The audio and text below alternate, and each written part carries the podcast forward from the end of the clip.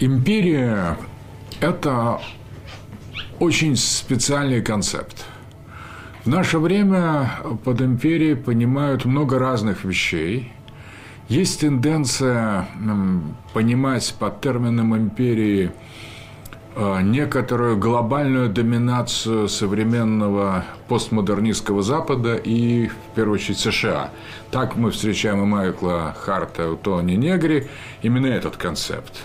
Очень сходном ключе трактует понятие империи Ален Сараль, французский социолог, в его замечательной книжке «Компрант Лямпир», «Компрант Лямпир 2», он дает приблизительно то же самое. То есть империя, под империей он понимает современное положение западноцентричного мира со, со своей гегемонией, со своими идеологическими особенностями.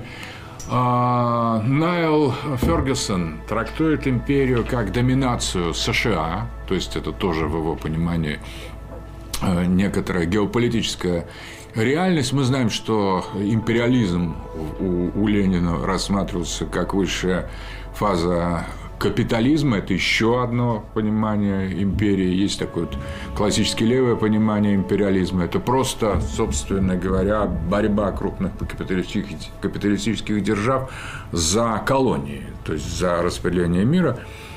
Ну и есть Российская империя, есть Британская империя. Оба этих понятия, Российская империя, Британская империя, нас на самом деле не приближают к сути а еще более удаляет от них. Поэтому вот когда мы начинаем обсуждать. Да, сейчас вышла книга, на мой взгляд, вот одна из редких и по-настоящему правильных и содержательных э, Константина Малафеева, где он, а, так называется, «Империя». Это первый том из трех. Великолепная книга, работа просто, на мой взгляд, экземплярная, образцовая. К ней я предлагаю обратиться тоже в качестве... Вот, вот это, пожалуй, тот тот, та попытка вернуть некую семантику империи в правильное совершенно направление очень удачная попытка. А так, вообще, когда мы говорим о империи, мы понимаем, бог знает что под этим. Поскольку э, контексты тер терминов разные, то мы, соответственно, ну, представляете, как при таком различии представлений империи, с одной стороны, традиционное общество, с другой стороны, современное, либеральное, глобальное, американское, британское, российское, то есть, ну, естественно, римское, византийское, и, а дальше еще китайское, там еще иранское. Поэтому, на самом деле, мы можем запутаться в, это, в этом вопросе очень фундаментально. И поэтому споры о том, империя или нет, ты за империю, а я против империи, утрачивают всякий смысл. Практически всякий смысл, пока мы не определим это понятие. На это обычно в дискуссиях, в дебатах, особенно там в интервью, на телевидении, времени вообще нет на радио. Поэтому каждый лепит что во что гораст просто, и никто ничего не понимает. И общее невежество, в котором мы пребываем, усугубляется, накапливается, громоздится одно на другое. Мы становимся... И с, каждой, с каждым разговором мы становимся глупее, потому что современные дебаты не добавляют нам знаний, а убавляют нам знания. То есть они снабжают нас какой-то не, не, не, неосознанной, не, точно не выстроенной, не структурированной информацией, а общая картина сразу же растворяется. Вообще, это очень серьезный вопрос современной гносеологии, который сопряжен с определенными процессами современного мира. Это некий избыток информации и недостаток ключей, и недостаток э, интерпретации. Чем больше информации, тем меньше интерпретации. В результате человек все знает и ничего не понимает. Это информационное общество. Он, пожалуйста, нажал на кнопку, сразу же открылась полная картинка всего, но он не может с этим никак ничего сделать и пролетает мимо, и в конечном итоге только фрагментирует собственное сознание. Итак, к империи. Давайте вернемся к изначальному представлению об этом концепте, как вот к истокам, что под этим понималось. Собственно говоря, под империей, это, это римское слово, а значение не римское. То есть империи назвали римляне нечто, что существовало до них – это фундаментально. То есть империя не появляется вместе с термином э, римским, латинским термином империум, то есть это земля, лежащая под паром, по сути дела, это владение, обладание. А, но этот термин вполне специфический с тех пор, с римских времен, связавшийся с семантикой, с своим содержанием, он покрывал или некую, неким образом обозначал, служил индексом другого э, представлению, у которого были разные наименования, не было с другой, с другой стороны никакого. То есть э, римляне назвали империей некоторая совершенно специфическая организация политического пространства, которая представляла собой некое мировое государство. И поэтому глава империи, вот через главу империи, через его статус лучше понимать, о чем идет речь, назывался не царем, как царь обычного государства, а царем царей. Вы понимаете, насколько важно это царь царей. Царь правит над подданными, а царь царей правит над царями. Вот это фундаментальное отличие. Это как будто мы добавляем еще одно измерение политическому представлению о государстве. Царей знали разные, разные э, типы. Были цари городов государств, были цари территорий. То есть государство было могло быть совсем небольшим, средним и даже очень большим, но даже если это государство было очень большим, это не делало царя большого государства императором, то есть царем царей.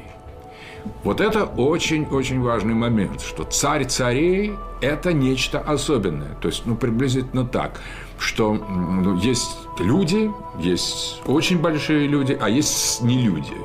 Вот царь царей, он, его статус в каком-то смысле приравнивался к статусу ангела то есть высшего сверхчеловеческого существа, или, если угодно, демона, потому что изначальное слово, значение слова «даймон» у греков – это малое божество – малое божество, в отличие от, как нумен латинское. Нумен латинское, греческое даймон означали по отношению к теос или деос некоторое малое божество. Поэтому вот божество места, божество э, империи, но это вот буквально понималось. Отсюда, кстати, э, идет некая сакрализация даже более мелких монархов. Но вот в случае царя царей, вот эта сакрализация, это представление о внечеловеческой его природе и, самое главное, внечеловеческой природе его функции, его, э, его места – то есть вот его трон, его корона, его бармы царские, если уже там позднее говорить, вот они были священны.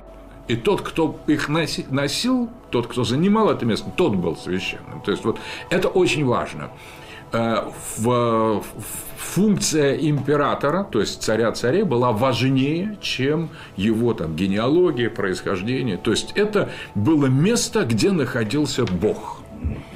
Но Бог не большой, не абсолютный Бог, а Бог имманентный, Бог конкретный, Бог даймон, Бог нумен – Поэтому еще очень важный момент. И отсюда священный характер империи. Государство могло быть священным древнее, полусвященным, вообще не священным, бытовым, в зависимости от того, как, как, какая система. А империя была, безусловно, священной. Еще одно свойство, которое, кстати, Малафеев в книге подчеркивает, империя бывает только одна – с точки зрения понимания империи, это единственная, единственная политическая организация. Империя – это фактически мир.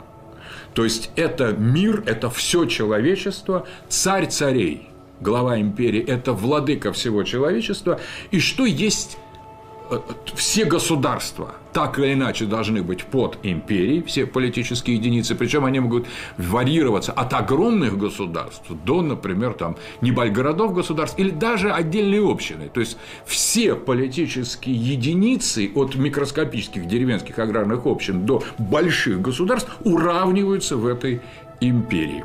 И там существует, соответственно, вот некоторая такое высшая, высшая, высшая форма права, имперского права, которая распределяет определенным образом власть по иерархии, учитывая религиозные особенности, демократические в некоторых случаях особенности и, а, скажем, местных политических владык. Вот для того, чтобы понять, что такое имперское право, можно обратиться к истории о принятии решения о распятии Христа, что мы знаем из Евангелия. Дело, напомню, происходит в империи. Христос рождается в империи, идет на имперскую перепись, когда он младенцем его богородители ведут в... И, соответственно, они там и оказались, собственно, в Вифлееме, поэтому шли на перепись. И, а, соответственно, в, в, в, это как принимается решение о принятии Христа? Вспомните. На самом деле принятие высшее представитель империи – это прокуратор иудеи Понтий Пилат. Он представитель империи. И преступника, как считается, нам э, повествует э, Евангелие, приводит к нему для того, чтобы решить его судьбу. Но он начинает думать, это в его компетенции, это преступление против Рима, его с первого что спрашивают, это против Рима.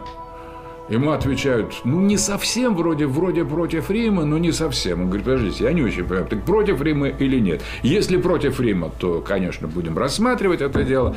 Но вы уверены, что против Рима? Что-то я не, не нахожу таких прямых доказательств. А дальше идет очень интересно. Он говорит, вот что такое умывая руки? Откуда вот это? Я умываю руки. Он говорит, что ну я не нахожу, что это преступление против Рима. То есть моя правовая имперская э, юрисдикция здесь неуместна. Я отправляю вопрос, проблему решения на другой уровень, на уровень местной иерархии. И к кому приводят Христа? Где, кто его судит? Его приводят к царю Ироду, к царю. Вот посланник, прокуратор царя царей отправляет, полагаю, что речь идет о проблемах малой политии, которые входят в рамках этой гигантской империи, а отправляет как царю э, Ироду. Царя Ирод тоже не находят вины, потому что это не его компетенция. Осуждение выносит Синедрион, то есть религиозная инстанция, еще одна. Соответственно, есть царь иудейский, есть Синедрион, но и не Синедрион решает э, эту проблему. В конечном итоге вопрос о судьбе Христа, его казни, о его прощении предается народу народу иудейскому, которому прокуратор иудею, запутавшийся в этой сложной юридической проблеме, говорит, ну вы тогда решайте вопрос, вот вы, вот, вот распять или отпустить. Таким образом, вы видите инстанции принятия решений в империи. В каком-то, а в таком фундаментальном случае, как распятие Бога, окончательный голос принадлежит даже не Синедриону и не местному царю Ироду, а народу, то есть это демократическим образом. То есть я хочу сказать, как интегральное решение империи. Империя стоит над, народ, над государством, над церковными религиозными а, инстанциями и над народами. А в другом случае прокуратор другой части мира обратится к другому народу с иными представлениями, к иным религиям, которые внутри существуют, к другим авторитетам, к другим царям, наместникам, которые там могут быть или не быть.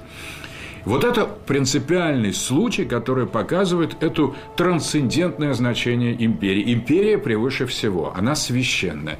Теперь второй момент. Очень, э, это, это представление о царе царей и универсальном царстве, конечно, ну, считается такими скептическими историками, развивается в эпоху эллинизма который и критически, а, критические а, представители критики текстов евангельских и относят послание апостола, э, апостола Даниила, то есть его не послание, а его а, книги апостола Даниила, но сами христиане, иудеи, считаем, мы считаем, что э, книги пророка Даниила действительно описывают события э, Вавилонского пленения. И, и вот тут очень интересно, в книге пророка Даниила речь идет о сне Навуходоносора.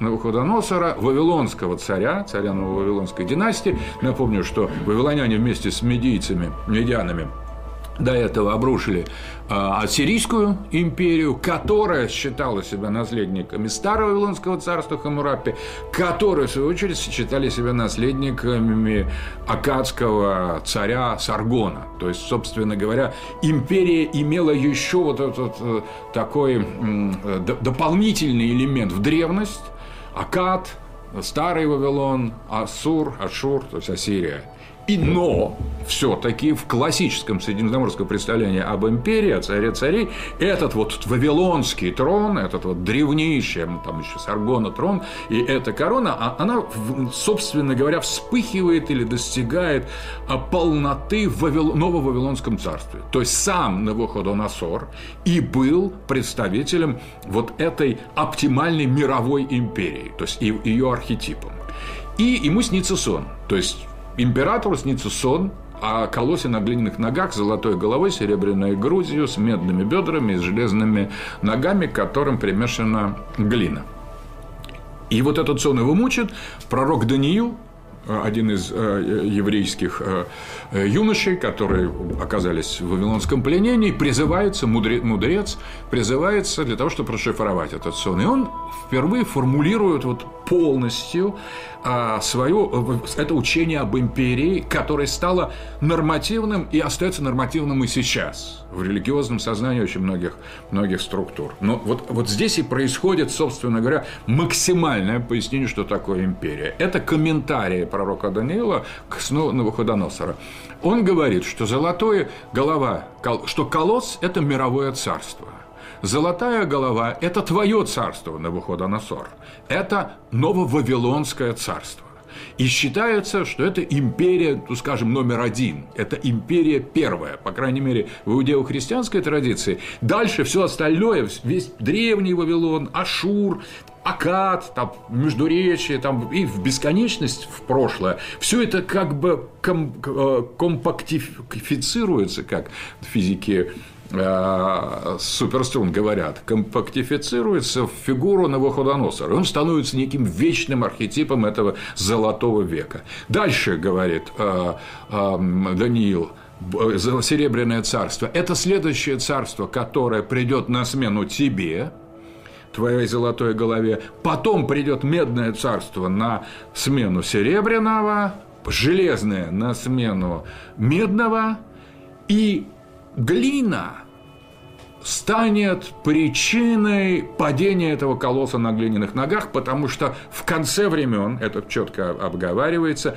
с горы без помощи рук человеческих сорвется камень, ударят в, эту, в истукана, и ноги у него, поскольку не железные, а подошвы глиняные, скудельные, скудель – это старославянское слово глина, он упадет. Таким образом, изначальное, первичное и фундаментальное описание определения метафизики империи связано со временем, ну, это Гесиода можно вспомнить, золотой, серебряный, бронзовый век и железный, его ухудшением качества империи, ее, скажем, все более и более жесткости. В другом сне Навуходоносора речь идет о четырех чудовищах, о э, льве, э, медведе, рысе и э, драконе водном драконе, вот это соответствует этим тоже четырем царствам.